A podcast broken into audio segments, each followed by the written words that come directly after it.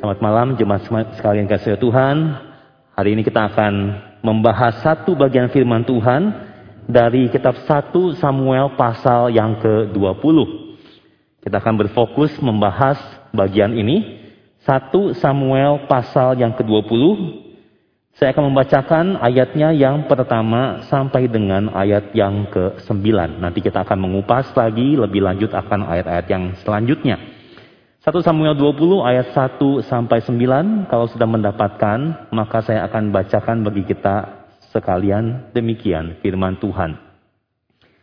Maka larilah Daud dari Nayot dekat Rama. Sampailah ia kepada Yonatan. Lalu berkata, Apakah yang telah kuperbuat? Apakah kesalahanku dan apakah dosaku terhadap ayahmu sehingga ia ingin mencabut nyawaku? Tetapi Yonatan berkata kepadanya, "Jauhlah yang demikian itu. Engkau tidak akan mati dibunuh. Ingatlah, ayahku tidak berbuat sesuatu, baik perkara besar maupun perkara kecil, dengan tidak menyatakannya kepadaku. Mengapa ayahku harus menyembunyikan perkara ini kepadaku? Tidak mungkin." Tetapi Daud menjawab katanya, "Ayahmu tahu benar bahwa engkau suka kepadaku." Sebab itu pikirnya, tidak boleh Yonatan mengetahui hal ini. Nanti ia bersusah hati. Namun, demi Tuhan yang hidup dan demi hidupmu, hanya satu langkah jaraknya antara aku dan maut. Yonatan berkata kepada Daud, Apa pun kehendak hatimu, aku akan melakukannya bagimu. Lalu kata Daud kepada Yonatan, Kau tahu, besok bulan baru, maka sebenarnya aku harus duduk makan bersama-sama dengan raja. Jika engkau membiarkan aku pergi, maka aku akan bersembunyi di padang sampai lusa petang. Apabila ayahmu menanyakan aku, haruslah kau katakan, Daud telah meminta dengan sangat kepadaku untuk pergi dengan segera ke Bethlehem, kotanya, karena di sana ada upacara pengorbanan tahunan bagi segenap kaumnya. Jika begini dikatakannya, baiklah, maka hambamu ini selamat. Tetapi jika amarahnya bangkit dengan segera, ketahuilah bahwa ia telah mengambil keputusan untuk mendatangkan celaka. Jika demikian, tunjukkanlah kesetiaanmu kepada hambamu ini, sebab engkau telah mengikat perjanjian di hadapan Tuhan dengan hambamu ini. Tetapi jika ada kesalahan padaku, engkau sendirilah membunuh aku. Mengapa engkau harus menyerahkan aku kepada ayahmu? Tetapi jawab Yonatan, jauhlah yang demikian itu.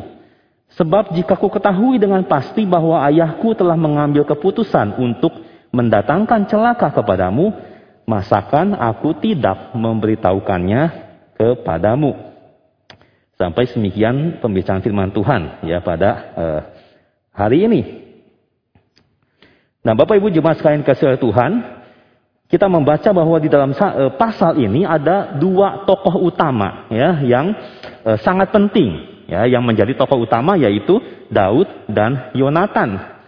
Nah, kisah mereka sering kali diangkat sebagai sebuah ilustrasi atau sebuah contoh dalam Alkitab tentang persahabatan yang ideal, tentang pertemanan yang sejati. Ya, ini seperti Daud dan Yonatan.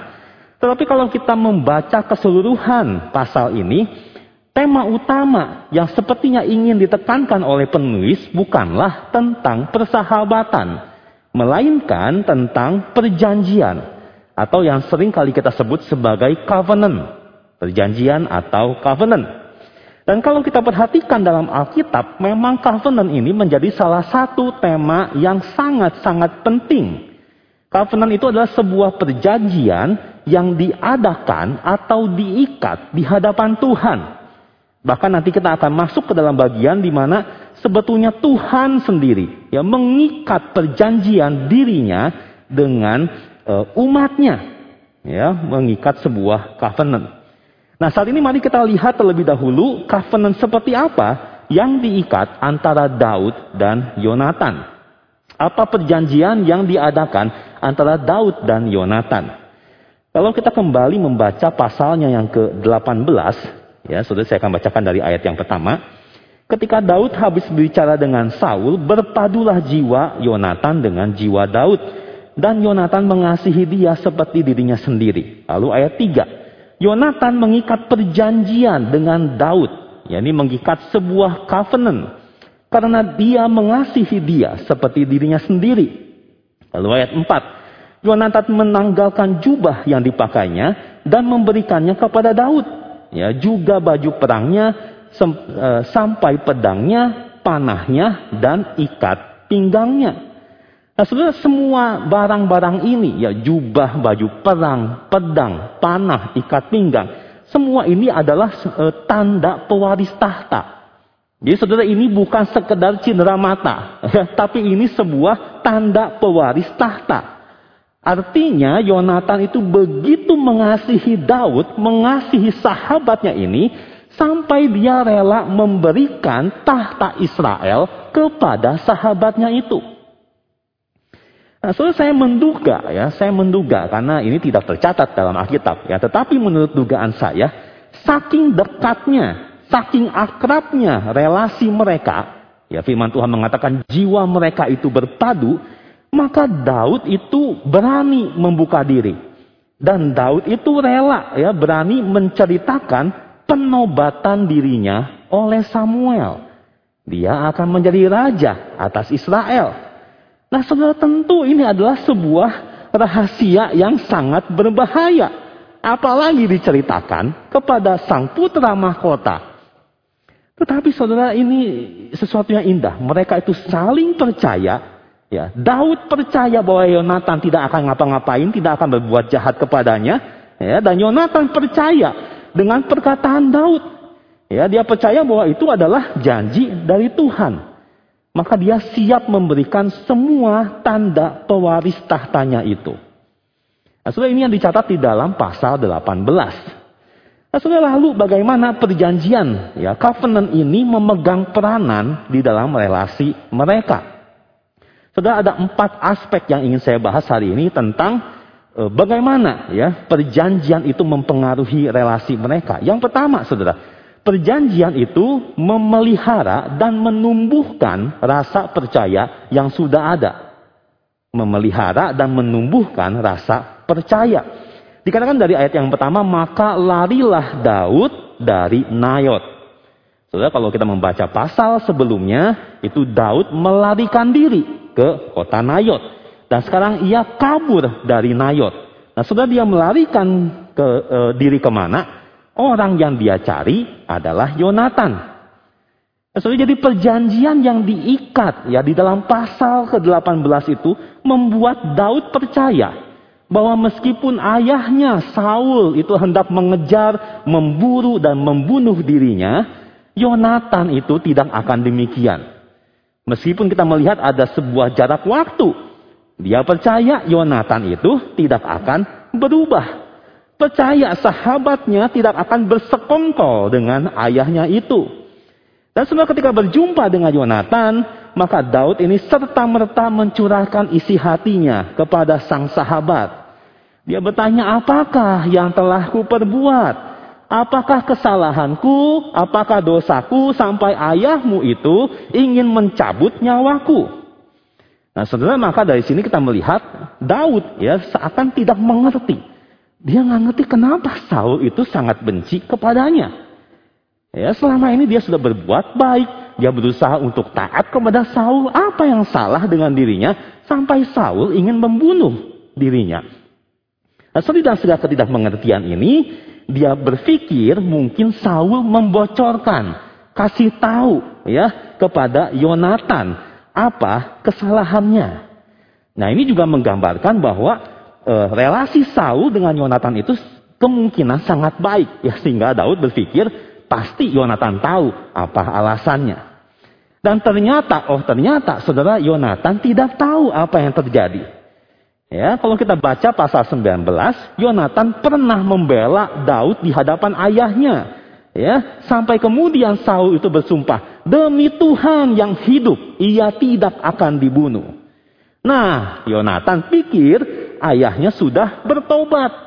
Rekonsiliasi terjadi. Maka tidak ada masalah lagi antara Daud dengan papahnya. Nah, tidak mungkin Saul tidak memberitahukan apa-apa kepadanya.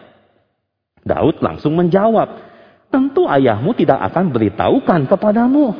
Karena dia tahu bahwa engkau mengasihi aku. Tetapi aku ini sudah di ujung tanduk. Hanya satu langkah jaraknya antara aku dan maut. Lalu Yonatan bertanya, bagaimana ya dia bisa menolong Daud? Daud memberitahukan rencananya. Nah, besok adalah bulan baru, ya. Dan seperti biasa itu ada acara makan malam keluarga, kerajaan. Ya, nah kalau uh, Daud, uh, Saul tanya, ya saya akan bersembunyi. Ya, saya akan bersembunyi. Ya, kemungkinan dia akan tanya di mana Daud. Jawablah bahwa aku minta izin ke Bethlehem karena ada upacara pengorbanan tahunan. Maka mari kita lihat reaksi Saul. Kalau Saul, ya oke-oke saja, maka aku selamat. Tetapi kalau Saul langsung marah, itu berarti memang dia berniat untuk mendatangkan celaka. Jadi saudara kita lihat di sini Daud mengadakan atau menyusun rencana ini, dia ingin bertujuan memastikan apakah masih menjadi rencana Saul untuk membunuh dirinya ataukah sebetulnya sudah tidak lagi. Jadi kepastian ini yang Daud ingin dapatkan. Nah, sudah inilah yang Daud lakukan Perjanjiannya dengan Yonatan membuat Daud berani mempercayakan diri kepadanya. Dia percaya bahwa Yonatan tidak akan berbuat jahat dan bahkan Yonatan itu akan bersedia menolong dirinya. Saudara ini aspek yang pertama. Yang kedua, saudara, kita lihat bahwa perjanjian itu membawa kesetiaan yang luar biasa. Covenant ini membawa kesetiaan yang luar biasa. Kita akan baca ayat 12 sampai ayat 17. Saya bacakan bagi kita. Lalu berkatalah Yonatan kepada Daud, Demi Tuhan Allah Israel, besok atau lusa kira-kira waktu ini, aku akan memeriksa perasaan ayahku. Apabila baik keadaannya bagi Daud, masakan aku tidak memberitahukannya kepadamu? Eh, tidak akan menyuruh orang kepadamu dan memberitahukannya kepadamu. Tetapi apabila ayahku memandang baik untuk mendatangkan celaka kepadamu, beginilah kiranya Tuhan menghukum Yonatan, bahkan lebih lagi daripada itu, sekiranya aku tidak menyatakannya kepadamu dan membiarkan engkau pergi, sehingga engkau dapat berjalan dengan selamat. Tuhan kiranya menyertai engkau, seperti ia menyertai ayahku dahulu. Jika aku masih hidup, bukankah engkau akan menunjukkan kepadaku kasih setia Tuhan?' Tetapi jika aku sudah mati, janganlah engkau memutuskan kasih setiamu terhadap keturunanku sampai selamanya. Dan apabila Tuhan melenyapkan setiap orang dari musuh Daud dari muka bumi, janganlah nama Yonatan terhapus dari keturunan Daud. Melainkan kiranya Tuhan menuntut balas daripada musuh-musuh Daud. Dan Yonatan menyuruh Daud sekali lagi bersumpah demi kasihnya kepadanya, sebab ia mengasihi Daud seperti dirinya sendiri. Setelah ada penafsir yang mengatakan bahwa kalau kita mencermati keseluruhan pasal ini, sebetulnya kalau ayat 12 sampai 17 itu dihilangkan, justru itu membuat flow atau alur cerita lebih tidak terganggu. Nah, saya harap nanti saudara bisa baca di rumah ya. Sehingga ini berarti kalau ayat 12 sampai 17 dialog ini disisipkan, ada sesuatu yang sangat penting. Nah kita melihat tadi bagaimana Yonatan berjanji di hadapan Tuhan bahwa dia akan melindungi Daud dari usaha pembunuhan ayahnya. Ia meminta Tuhan menghukum dirinya jika ia mendapati Saul hendak mencelakai Daud dan dia tidak ngomong apa-apa sama Daud. Bahkan tidak membiarkan Daud pergi dengan selamat. Dan satu kalimat yang luar biasa itu keluar dari Yonatan. Tuhan kiranya menyertai engkau seperti ia menyertai ayahku dahulu. Kata Tuhan menyertai di sini bukan hanya berarti secara rohani. Tetapi Yonatan mengenali bahwa ayahnya dulu disertai Tuhan sehingga dia bisa menjadi raja atas Israel. Maka dia percaya Tuhan yang sama sekarang bahkan nanti akan menyertai Daud, menjadikan Daud itu raja atas Israel. Saudara ini yang menjadi kesetiaan Yonatan. Dan bukankah ini kesetiaan yang luar biasa? Dia percaya kepada janji Tuhan dan dia mendukung Daud yang akan menjadi raja atas Israel. Nah, tindakan Yonatan ini dalam melindungi Daud bukanlah hal yang lazim, bukan hal yang normal. Sebagai seorang putra mahkota, Daud adalah seorang rival yang seharusnya disingkirkan. Tahta itu saudara tentu lebih penting dari kesetiaan, lebih penting dari persahabatan. Tidak heran Saul kemudian berkata kalau kita baca di ayat 31, sesungguhnya Selama anak Isai itu hidup di muka bumi, engkau dan kerajaanmu tidak akan kokoh. Sebenarnya di seluruh Israel, di seluruh Israel, cuma Yonatan yang tahu di mana persembunyian Daud. Maka ini sebuah kesempatan emas. Yang perlu Yonatan lakukan hanyalah tinggal menyerahkan Daud kepada ayahnya.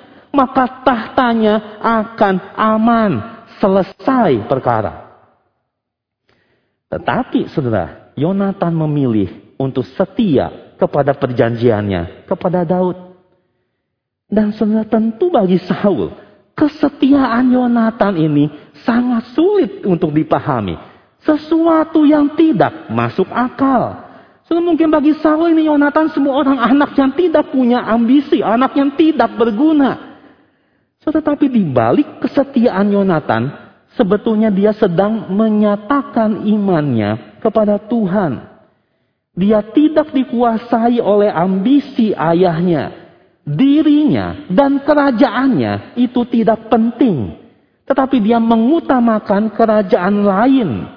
Yaitu kerajaan Allah. Dan apa yang menjadi kehendak Tuhan. Nah, lalu di ayat 14, Yonatan kemudian menuntut balik kesetiaan dari Daud. Sudah perhatikan kata yang dipakai adalah kasih setia. Ya, dalam bahasa aslinya itu heset. Ya, kasih yang bukan hanya sekedar perasaan. Tetapi kasih yang melibatkan sebuah komitmen, kesetiaan, kerelaan untuk memberi diri. Kasih setia. Janganlah engkau memutuskan kasih setiamu. Uh, ya, uh, Jangan engkau memutuskan kasih setiamu terhadap keturunanku sampai selamanya. Lalu dia berkata lagi, janganlah nama Yonatan terhapus dari keturunan Daud. Dan sudah di sini Yonatan menantut sesuatu yang lagi-lagi tidak masuk akal. Lagi-lagi tidak lazim di zamannya. Yang normal adalah, saudara, jika suatu dinasti berganti, maka raja yang baru itu akan berusaha memusnahkan melenyapkan semua anggota keluarga dari dinasti yang sebelumnya. Supaya posisinya semakin kuat. Jangan sampai ada yang tersisa dari dinasti yang lama kemudian menuntut balas atau balas dendam. Tidak ada saudara dunia ini ya yang saya pernah dengar ya. Saudara dinasti kerajaan yang memelihara orang-orang dari dinasti lama. Itu sama saja dengan memelihara macan di dalam kandang sendiri. Sudah tetapi covenant ini membawa kesetiaan yang luar biasa. Dikatakan Daud pun kemudian bersumpah karena Yonatan mengasihi Daud seperti dirinya sendiri. Dan kalau kita teruskan pembacaan kita di kitab 2 Samuel, sudah Daud itu setia memegang janjinya. Dan dia akan memelihara keturunan Yonatan yang tersisa. Yaitu siapa saudara? Mephiboset Bahkan Mephiboset makan semeja dengan Daud di dalam istananya. Saudara, covenant itu akan membawa kesetiaan yang luar biasa. Yang ketiga, saudara. Demi berpegang pada sebuah perjanjian, maka ada harga yang harus dibayar. Kita membaca ayat 24 sampai ayat yang ke-34. Kita lanjutkan pembacaan kita ayatnya yang ke-24. Sesudah itu bersembunyilah Daud di padang. Ketika bulan baru tiba, duduklah raja pada meja untuk makan. Raja duduk di tempatnya seperti biasa, dekat dinding. Yonatan berhadapan dengan dia. Abner duduk di sisi Saul, tetapi tempat Daud tinggal kosong. Dan Saul tidak berkata apa-apa pada hari itu, sebab pikirnya barangkali ada sesuatu yang terjadi kepadanya. Mungkin ia tidak tahir. Ya, tentu ia tidak tahir. Tetapi pada hari sesudah bulan baru itu, pada hari yang kedua, ketika tempat Daud masih tinggal kosong, bertanyalah Saul kepada Yonatan anaknya, Mengapa anak Isai tidak datang makan, baik kemarin maupun hari ini? Jawab Yonatan kepada Saul, Daud telah meminta dengan sangat kepadaku untuk pergi ke Bethlehem. Katanya, biarkanlah aku pergi, sebab ada upacara pengorbanan bagi kaum kami di kota. Dan saudara-saudaraku sendirilah yang memanggil aku. Oleh sebab itu, jika engkau mengasihi aku, berilah izin kepadaku untuk menengok saudara-saudaraku. Itulah sebabnya dia tidak datang ke perjamuan raja. Lalu bangkitlah amarah Saul kepada Yonatan. Katanya kepadanya, anak sundal yang kurang ajar. Bukankah aku tahu bahwa engkau telah memilih pihak anak Isai dan itu noda bagi kau sendiri dan bagi perut ibumu. Sebab sesungguhnya selama anak Isa itu hidup di muka bumi, engkau dan kerajaanmu tidak akan kokoh. Dan sekarang suruhlah orang memanggil dan membawa dia kepadaku, sebab dia harus mati. Tetapi Yonatan menjawab Saul, ayahnya itu, katanya kepadanya, mengapa dia harus dibunuh? Apa yang dilakukannya? Lalu Saul melemparkan tombaknya kepada Yonatan untuk membunuhnya. Maka tahulah Yonatan bahwa ayahnya telah mengambil keputusan untuk membunuh Daud. Sebab itu Yonatan bangkit dan meninggalkan perjamuan itu dengan kemarahan yang bernyala-nyala. Pada hari yang kedua bulan baru itu ia tidak makan apa-apa sebab ia bersusah hati karena Daud Sebab ayahnya telah menghina Daud. So ketika bulan baru tiba, betul saja. Ya, Saul berpikir bahwa Daud akan datang ke acara makan-makan keluarga kerajaan. Nah waktu di hari pertama itu Daud tidak hadir, Saul berpikir bahwa mungkin Daud sedang tidak tahir. Nah sebenarnya kondisi tidak tahir biasanya itu memang membuat dia tidak boleh bergaul dengan orang lain. ya. Tetapi itu hanya berlangsung satu hari.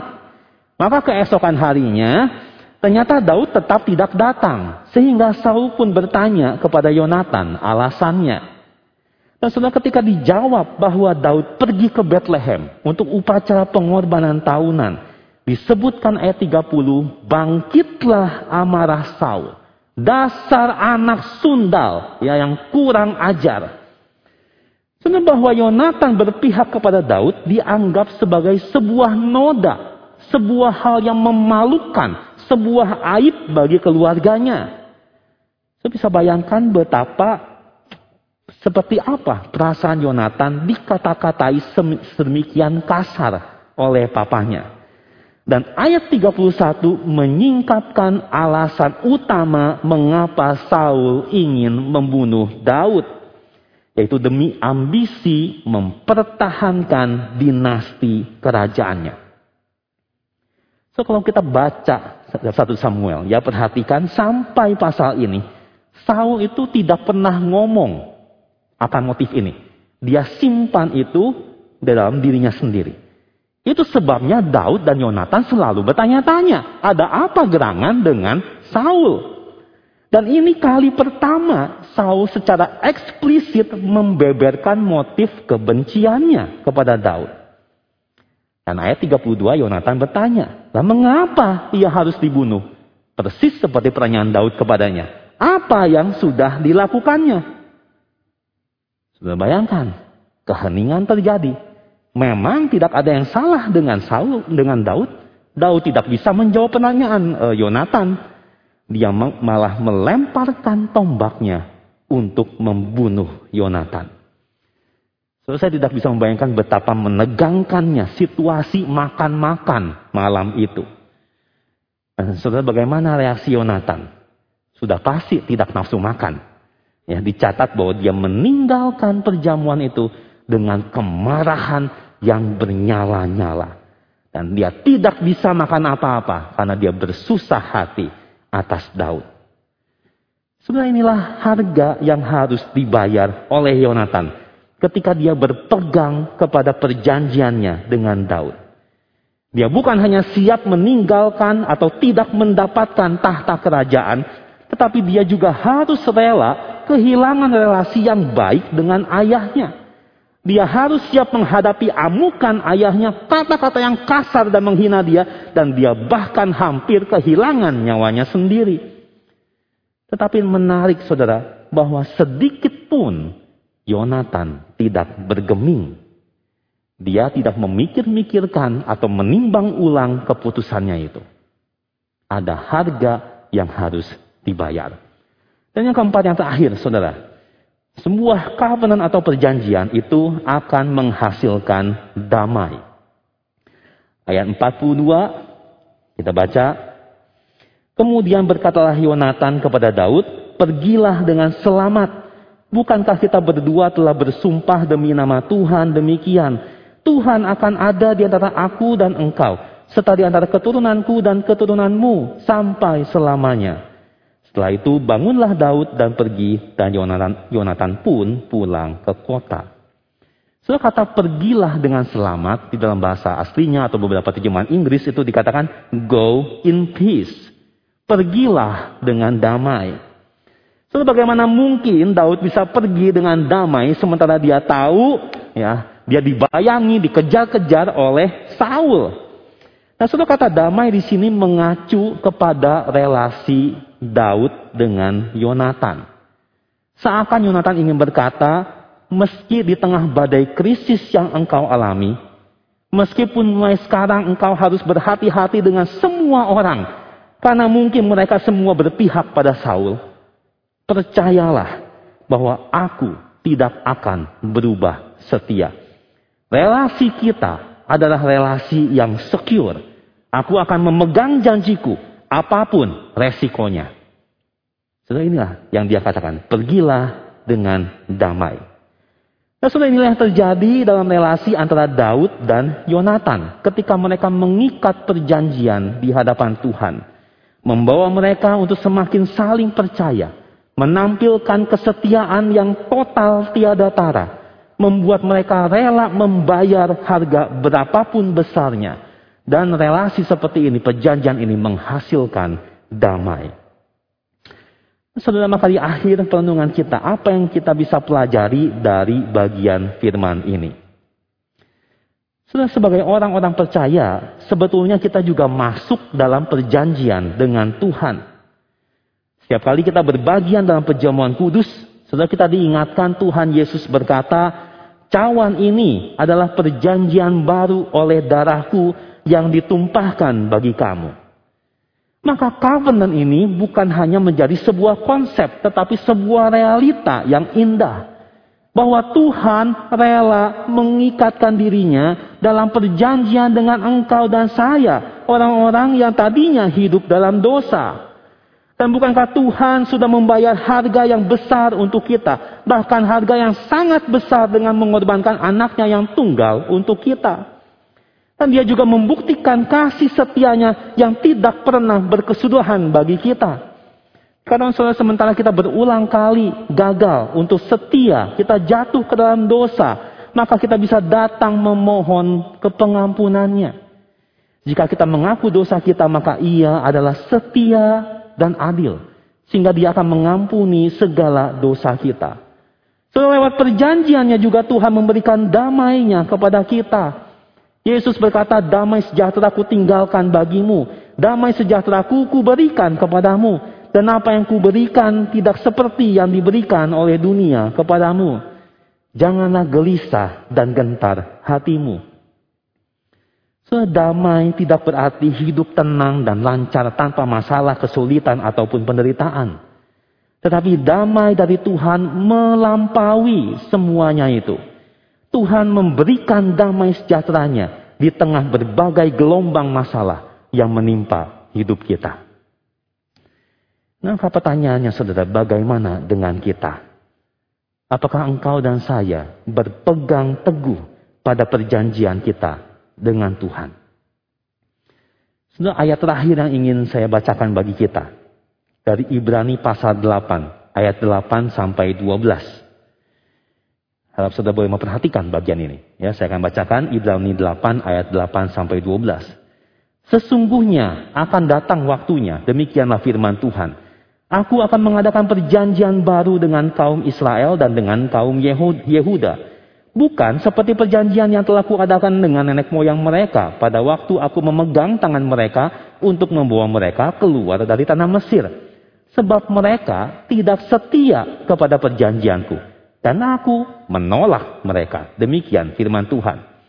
Maka inilah perjanjian yang akan kuadakan dengan kaum Israel sesudah waktu itu. Demikianlah firman Tuhan. Aku akan menaruh hukum-hukumku dalam akal budi mereka dan menuliskannya dalam hati mereka. Maka aku akan menjadi Allah mereka dan mereka akan menjadi umatku.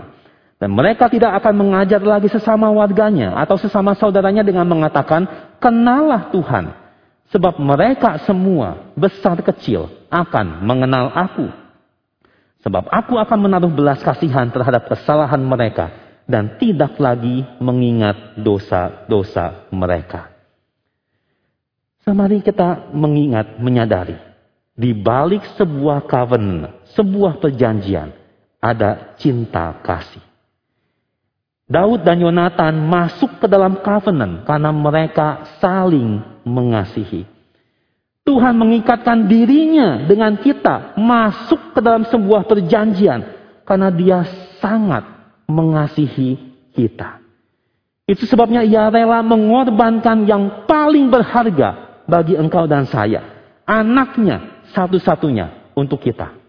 Itu sebabnya Tuhan tidak berhenti melindungi kita dia tidak stop menunjukkan kasih setianya lagi dan lagi kepada engkau dan saya. Dia bekerja dalam segala sesuatu untuk mendatangkan kebaikan bagi setiap anak-anaknya. Dan biarlah saat ini kita didorong untuk melakukan bagian kita dalam perjanjian dengan Tuhan. Yaitu dengan taat kepada perintah-perintahnya. Apakah kita sungguh mengasihi Tuhan dan mengasihi firman-Nya.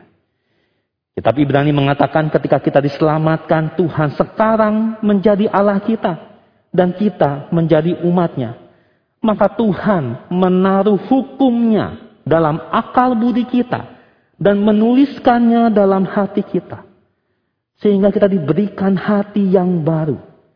Dan kita mulai dimampukan untuk mengasihi Tuhan dan mengasihi hukum-hukumnya. Mari kita minta Tuhan tambahkan lagi kasihnya kepada kita. Kasih kita khususnya kepada dia. Sehingga kita boleh betul-betul setia kepada Tuhan. Mengejar apa yang menjadi kehendaknya. Dan bukan ambisi diri. Dan kita siap rela mengorbankan apa pun. Demi kerajaan Tuhan hadir dalam hidup kita. Mari kita masuk dalam doa.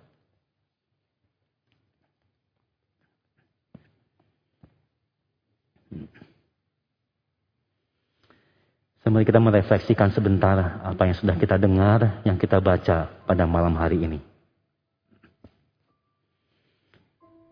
Jikalau Tuhan mengikat perjanjian dengan kita, itu berarti kasih Tuhan yang sangat besar untuk kita. Cintanya yang amat besar, yang tidak dapat dilukiskan. Lebih tinggi dari langit tetapi mencapai dunia. Dan dia sudah memberikan semuanya untuk kita. Dan dia setia kepada kita. Mari bersyukur. Karena meskipun mungkin berulang kali kita tidak setia. Tuhan tetap setia. Bukan karena kita. Tapi karena janjinya untuk kita. Mari kita minta Tuhan terus bahwa kita untuk semakin mengasihi Dia. Biarlah hati yang baru itu tidak menjadi sia-sia, tapi membawa kita rindu untuk semakin dekat kepada Dia, semakin mencintai Dia, mengikuti apa pun kehendaknya, mengikuti Dia dengan segenap jiwa kita, apa pun yang menjadi resikonya. Mari kita minta Tuhan hati seperti itu kembali. Ya Tuhan kami bersyukur kepadamu ya Allah. Kami bersyukur untuk perjanjian yang Tuhan engkau sendiri ikat dengan setiap kami. Kami orang-orang yang berdosa, kami orang-orang yang tidak layak untuk bisa bahkan mengikat perjanjian itu. Tapi Tuhan sediakan bagi setiap kami. Dan Tuhan kalau engkau memberikan hidupmu bagi kami. Engkau memberikan apa pun dalam dirimu bagi semua kami. Tuhan biarlah hari ini janji itu boleh kami perbaharui di hadapan Tuhan. Kami ingin setia kepadamu Tuhan. Tolong kami bukan untuk mengejar ambisi diri pribadi. Tapi mengenal kehendak Tuhan.